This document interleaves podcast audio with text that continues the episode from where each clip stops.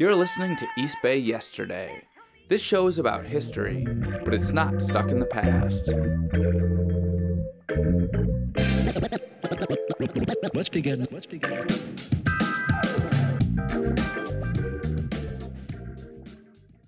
I don't think I have a style yet. You know, like a something that's special. That voice saying that he doesn't have a unique style belongs to Richard Pryor. That's crazy, right? I mean, Richard Pryor was possibly the most influential stand up comedian of all time. Dave Chappelle said that Pryor gave him the courage to go on stage. Jerry Seinfeld called him the Picasso of our profession. But back in 1971, when he gave that interview that you just heard a minute ago, Richard Pryor's career and his personal life were kind of in the toilet. He just walked away from a high profile gig doing shows at a fancy casino, and he ditched his acting career too. Here's Cecil Brown, one of Richard's longtime friends and the author of a memoir called Pryor Lives. Richard, when I met him in Berkeley, he was running from Las Vegas. Richard didn't want to uh, do that in Hollywood. He's running from it. He's looking for himself. That's what all comics, if you're going to be a great comic, you look for yourself. You look for what's unique about you. Here's another clip from that 1971 interview. The person asking questions is from an underground San Francisco paper called Good Times. Have you ran into any censorship of any kind? Myself. In your act? Because I'm brainwashed, you know, still, and I haven't freed myself, and I always censor myself sometimes a lot. The interviewer was asking about censorship laws. Back then, comedians could get in trouble for cursing on stage. But Richard isn't worried about the law. He's focused on trying to free himself, to uh, unbrainwash his mind. How about like uh, on TV? I try not to go on TV because it uh, slow, it backs me up. You know what I mean? It makes me mad. The fact they asked me on here now, they're gonna tell me what I can't do or cannot do. That's why he left Vegas and LA, because he hated the fact that the entertainment industry didn't want to hear the real Richard Pryor. And it makes sense that he came to the East Bay. That unique style he said he was looking for, this is where it blossomed. Here's Ishmael Reed, a renowned Oakland based author and professor who became friends with Richard during this era.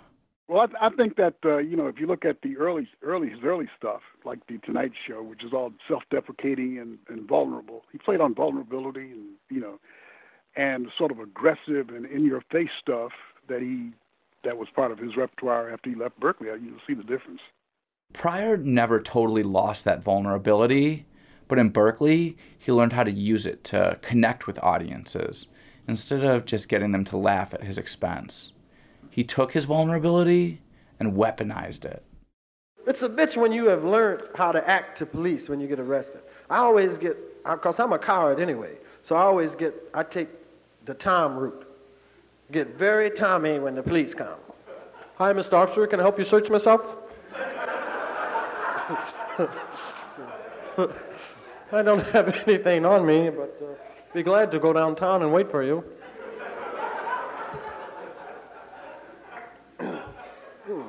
I never could talk back to the police. It scared the shit out of me. I wasn't. I didn't. I couldn't take them hits upside the head.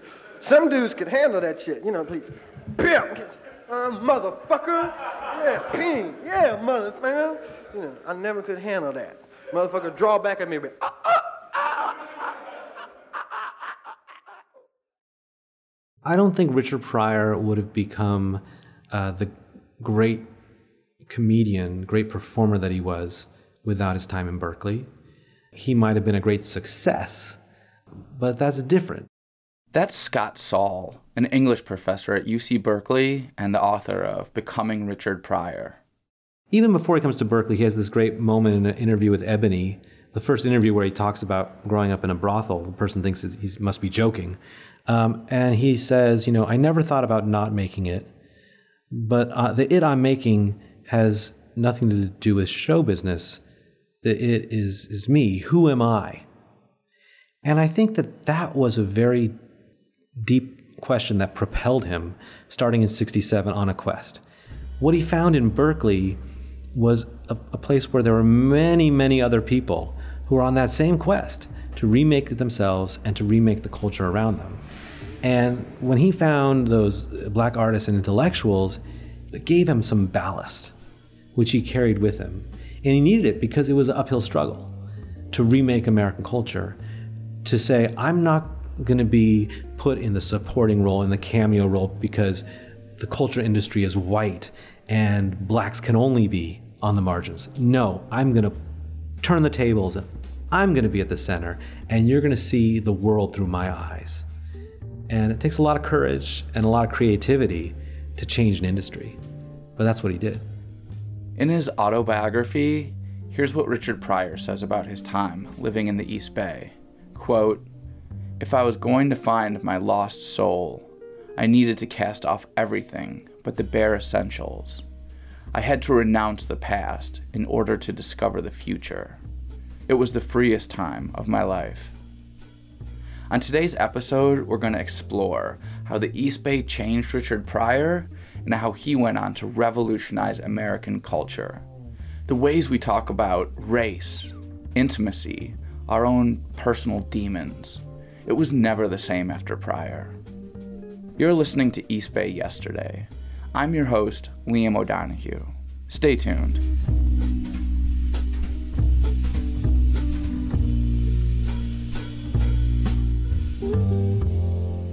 Growing up in Illinois in the 1940s, Richard learned early on about his place in society. He was raised in a brothel. His grandma and his dad were pimps, and they both beat him. Even when he tried to get away from this abuse, he couldn't even fantasize about his dream of being a Hollywood star without reality slapping him back down. Growing up in Peoria, you know, he would go to the movie theaters. Sometimes he'd have to sit in the upper balcony because it was segregated theater. Again, Pryor biographer Scott Saul. Um, but he loved the movies. It was a great escape from the pressures of his childhood. But when he saw it, it's like, well, what do black people do in the movies on the screen? Well, if you're a black female, then as an actress, you're going to be the maid.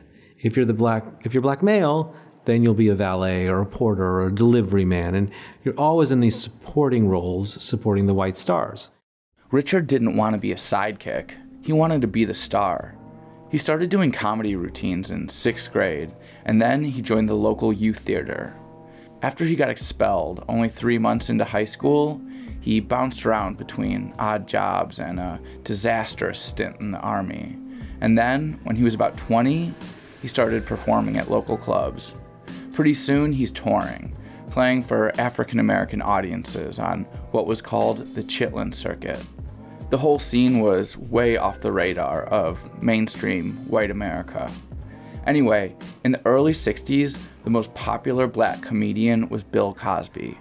But Cosby didn't get big by playing for black audiences.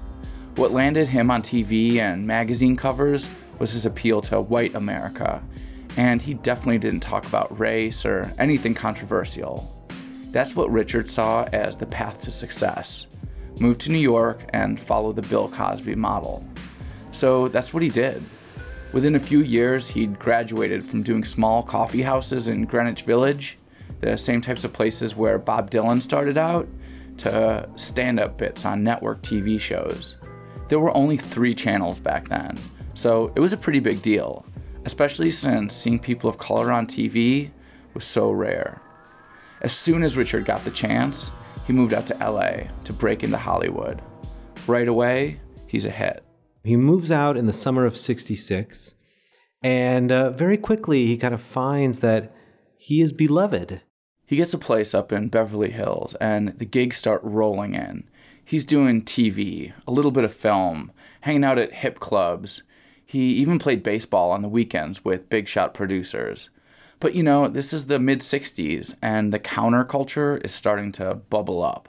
And everything that Richard is doing is still pretty square, very white bread.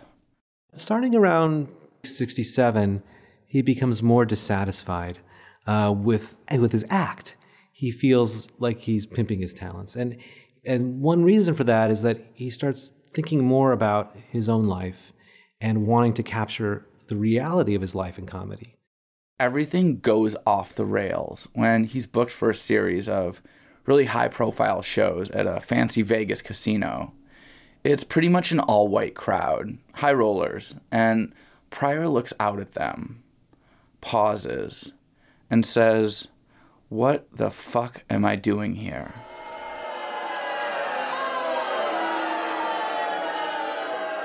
And he walks off stage. The career track and what Vegas does uh, for black people is to create a category that makes it very un- difficult for you to live with yourself. Again, Richard's longtime friend and collaborator, Cecil Brown. You may make the money, but it's because you are playing a caricature which allows them to dismiss you as a person. You see, and Richard came to the point in his life that he didn't want that because he saw that was a dead end. When they get tired of the stereotype, they're finished. Unlike when you understand yourself and you define who you are, you are the source of this creativity. Richard actually did play a few more Vegas gigs after this, but he got fired pretty quickly for being quote unquote abusive to the audience and cursing, which was a big no no back then. His solution in LA, which is not a sustainable one, as he discovers, is to lead a double life. So that's what he's doing in LA, starting in 67 on, is that he's splitting his energies in two directions. Here's the problem Richard still wanted to be a big star. He didn't want to give up fame and money and all that, but he didn't want to play by the rules anymore either. So he tried to have it both ways. This is a perfect example of what I'm talking about. In 1968, he was a guest on Johnny Carson's Tonight Show with Ronald Reagan, who was governor at the time. That's about as mainstream establishment as you can get. And then two weeks later, he performed at a benefit for an anarchist group called the Diggers. Richard was trying to do something new with his career, but there was no roadmap for this type of thing. Culture was changing and boundaries were unclear. Being in the new generation in the 1960s was unique in all of the world. For this reason, it was the first time blacks were freely able to live, basically to read what they wanted to read, to write what they wanted to write. First time in the history of our country, because now desegregation made it possible. Cecil Brown and Ishmael Reed and Richard were all in the last generation raised under Jim Crow. Imagine what it must have been like for someone to have gone from being forced to sit in the balcony of a segregated movie theater to having the opportunity to be a Hollywood star. That's what Richard had always wanted, but now he wasn't so sure.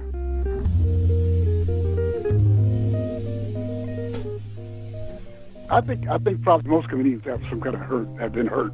Again, Oakland-based author Ishmael Reed. And uh, I think he was very hurt badly in his in his youth, and never really recovered from those wounds uh, because that, that was my experience with him, that he was erratic and troubled and uh, depressed. I think it might. I think he got damaged very early. Look, I'm not going to focus on Richard's childhood in a so-called whorehouse but it was pretty horrific. Besides the beatings, he was also psychologically traumatized. I mean, he saw his stepmom turning tricks. So, yeah.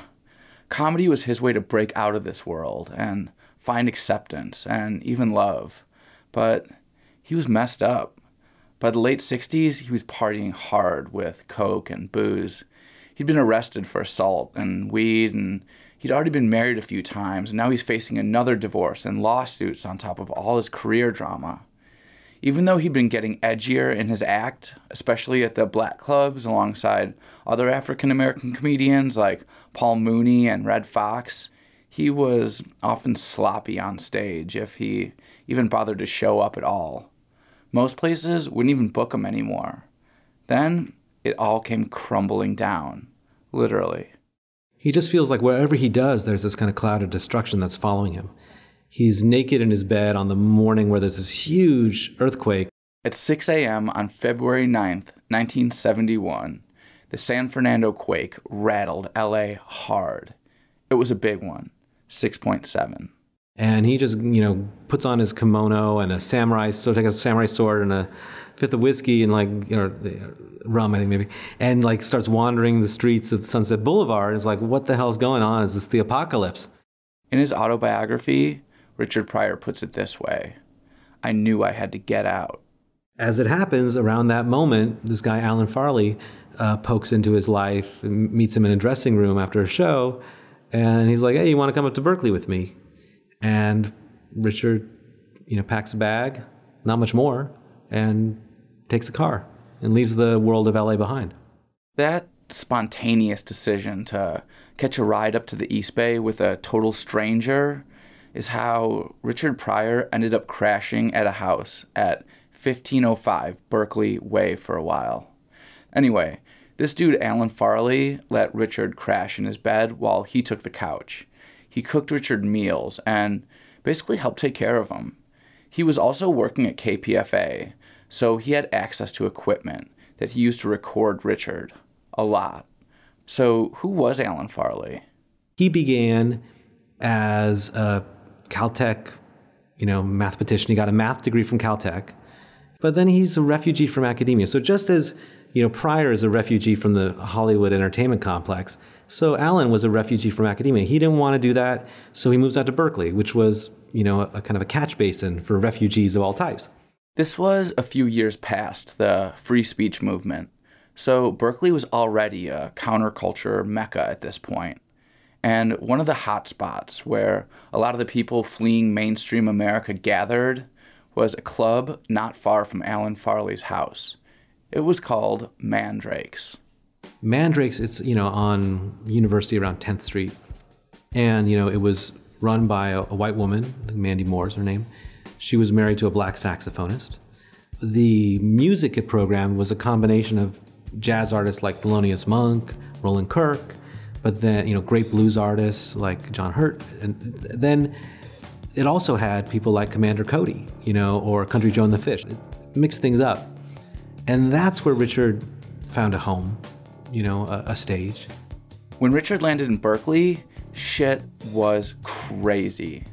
The very week he arrived, hundreds of demonstrators protesting FBI raids surrounded the office of the local bureau and pounded on the doors, screaming, Come out, you motherfuckers! We want our dope back!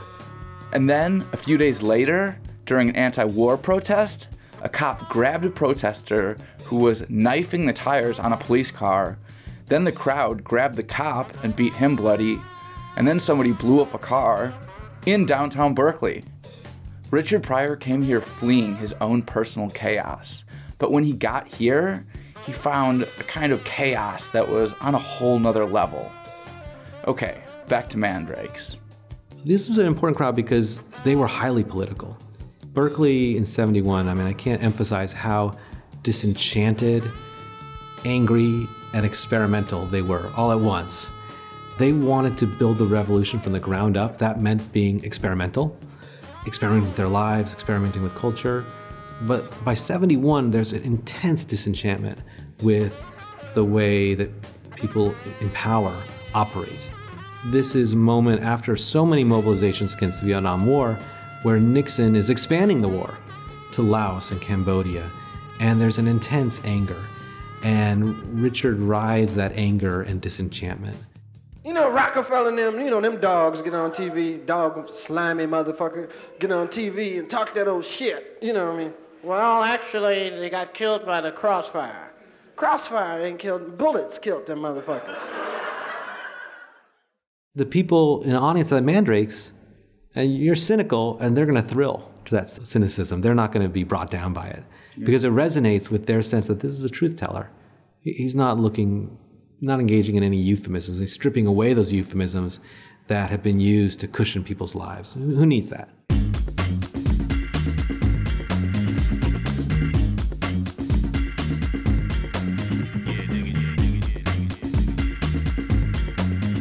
stood in a long line to get to see him, and um, someone came out. The owner of that uh, of the Mandrake came out and said, we have some sad news. It looks like Richard Pryor is not going to show up.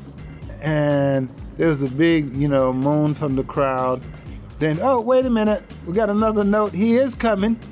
He is coming. He will be here uh, another hour waiting.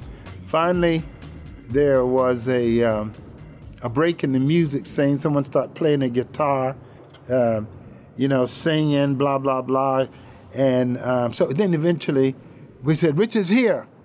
Cecil Brown met Richard in the parking lot behind Mandrake's after the show. Cecil was teaching in the English department at Cal, and he was one of the hottest young writers in America because his first novel had just blown up. It was called The Life and Loves of Mr. Jiveass. Uh, I can't really say the last word in the title because it's the N word. Anyway, when The Life and Loves of Mr. Jiveass N word dropped, it made a big splash. It was kind of like the book version of what Richard was starting to do on stage. I remember when my book came out, I was in Harlem getting a haircut, and these guys were so amazed. I had my book with me. They, what? The Life of Love is that? What? They let you put that out, man? Richard and Cecil clicked right away. Always came to my parties. My parties on the other side of the hill over here at the end of Virginia Street. And uh, it was a beautiful place, had a nice view and a backyard. And we had, uh, you know, we had wine and uh, James Brown music. This is really ultra hip people, man. Richard knew plenty of writers in Hollywood, but this Berkeley crowd was different. These folks weren't cranking out movies of the week. They were doing literature, poetry, serious criticism, a multiracial group of intellectuals. People like Al Young, David Henderson, and Richard Brautigan.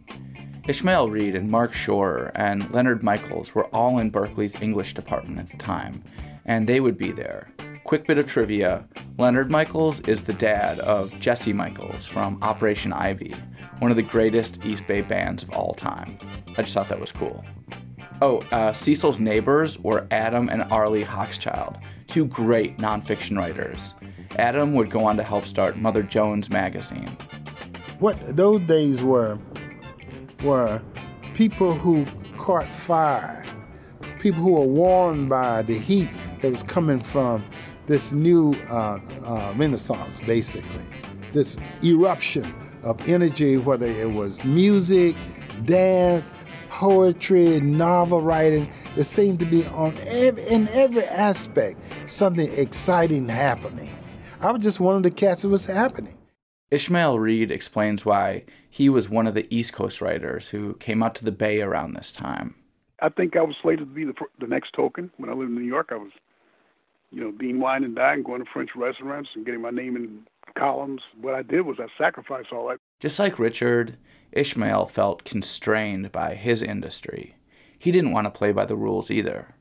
I had learned in New York and from reading history of how black writers are treated that you're going to be restricted. You have to get a sponsor. But I wanted to break that. And one of the ways of breaking that was to leave the scene, the traditional scene where, you know, reputations are made. I left uh, New York, came to Oakland. Eventually, after living in Berkeley. Comparing Richard Pryor's stand up act to two of the other biggest black comedians of the era, Ishmael isn't shy about sharing his view of the East Bay crowd's impact. You know, Dick Gregory's very polite. Dick Gregory does some profound stuff, but he's you know he's got manners. He's polite, and so is Cosby. Cosby was acceptable to uh, to millions of millions of white Americans, but you know Pryor was on the cutting edge, and I think he I think he got that from us. He got that from Berkeley. One of the most groundbreaking things about Richard Pryor's comedy was his willingness to go to some real dark emotional places. He developed this aspect of his craft through some pretty intense experimentation. Some of the stuff would be like stream of consciousness poetry. Oh, see what happens if it's late at night and I'm high on cocaine and, and he says like high on cocaine and whiskey and insecurity and guilt. And I'm trying to create poetry of this moment. Or he's like, oh, I want to create an anti war screenplay about a black GI who gets killed and how worthless his life is and how the black church and the black family and the military pushed him into a stupid death. Or I'll create a sound collage. you know, that mocks the person who was leading the massacre at after the Attica prison uprising. How, Mr. Oswald, would you handle a situation if there were an Attica tomorrow? I don't know. I don't know. I don't know. I really and truly don't know. It would be easy. It would be easy. It would be easy. It would be easy. So, eh, sound collage, screenplay, stream of consciousness poetry, you get that sense that he was driven to find a new groove for himself. And that meant going outside the paradigms that people had already put before him to work with. I think the most important generalization I would make about the material is that he felt under no compulsion to be funny. It's uh, really uh, hard to be funny when you know what's went down at uh, Attica. You know, really upsets me. What I dislike very much is that they're trying to insult our intelligence, but they're doing a number. You know, on the uh, news, that commercial news, as it were. You know, they told a lie. Now they, you know, they got to deal with it. Cause I know every nigga knows what happens. That people don't really care about it. Here's a clip of a poem that he wrote in response to what happened in Attica, a prison uprising where 43 people were killed. The deaths were initially blamed on the prisoners, but it turned out later that almost all of the fatalities were caused by law enforcement. Murder the dogs, the mad, frothing at the mouth dogs with expensive capped teeth and fat bellies full of babies starving. No, don't wait until they die. Kill them now. Because if you let them live and die a natural death, you'll be bitten and left to die in agony. And the mad dog, pack, will then sniff out and search for your children to eat. Eat whole, flesh, bones, and soul. If you're an entertainer, a comedian, the idea is you're going to make people laugh. And he kind of broke free of that. Around this time, Richard developed some of the onstage characters he would become most famous for, like the wino, the junkie, and Mudbone. Right away, Bay Area critics noticed. They're like, whoa, this is not a comedy routine. This is like great theater. But he tells stories, fascinating stories. See? He was fascinating. And I loved him. It made me very happy. Because I'd stay with him and listen to this stuff. See, you learn something when you listen to old people. They ain't all fools. See? You don't get to be old being no fool. See? So, a lot of young wise men, they're dead in the motherfucker, ain't they? After checking out Richard's new act, the jazz critic for the Oakland Tribune wrote that he'd never seen anything like it before.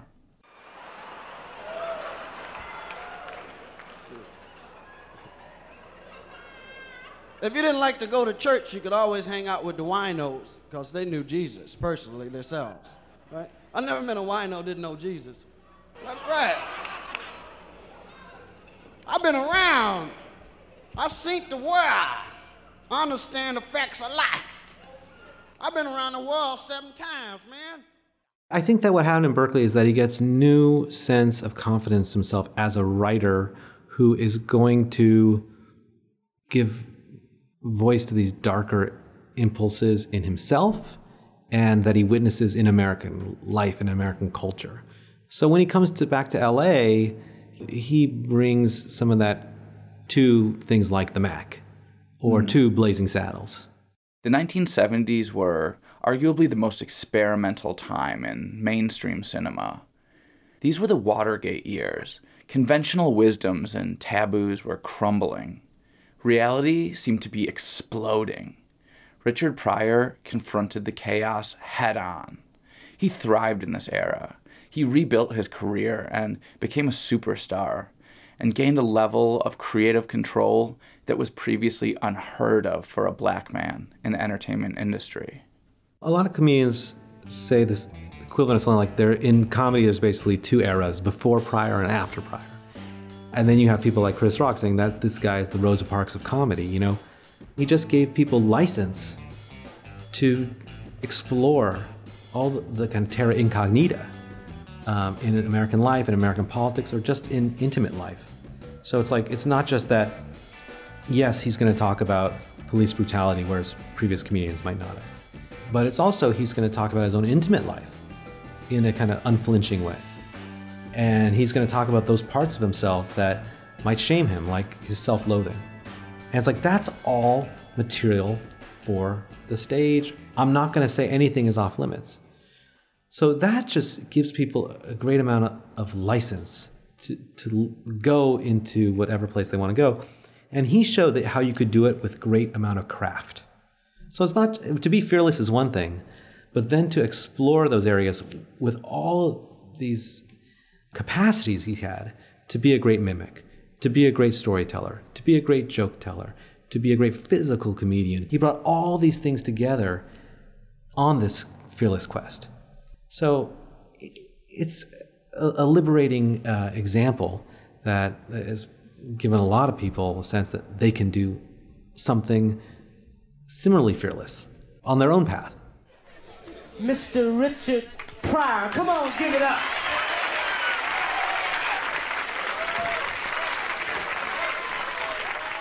Thanks for listening to East Bay Yesterday.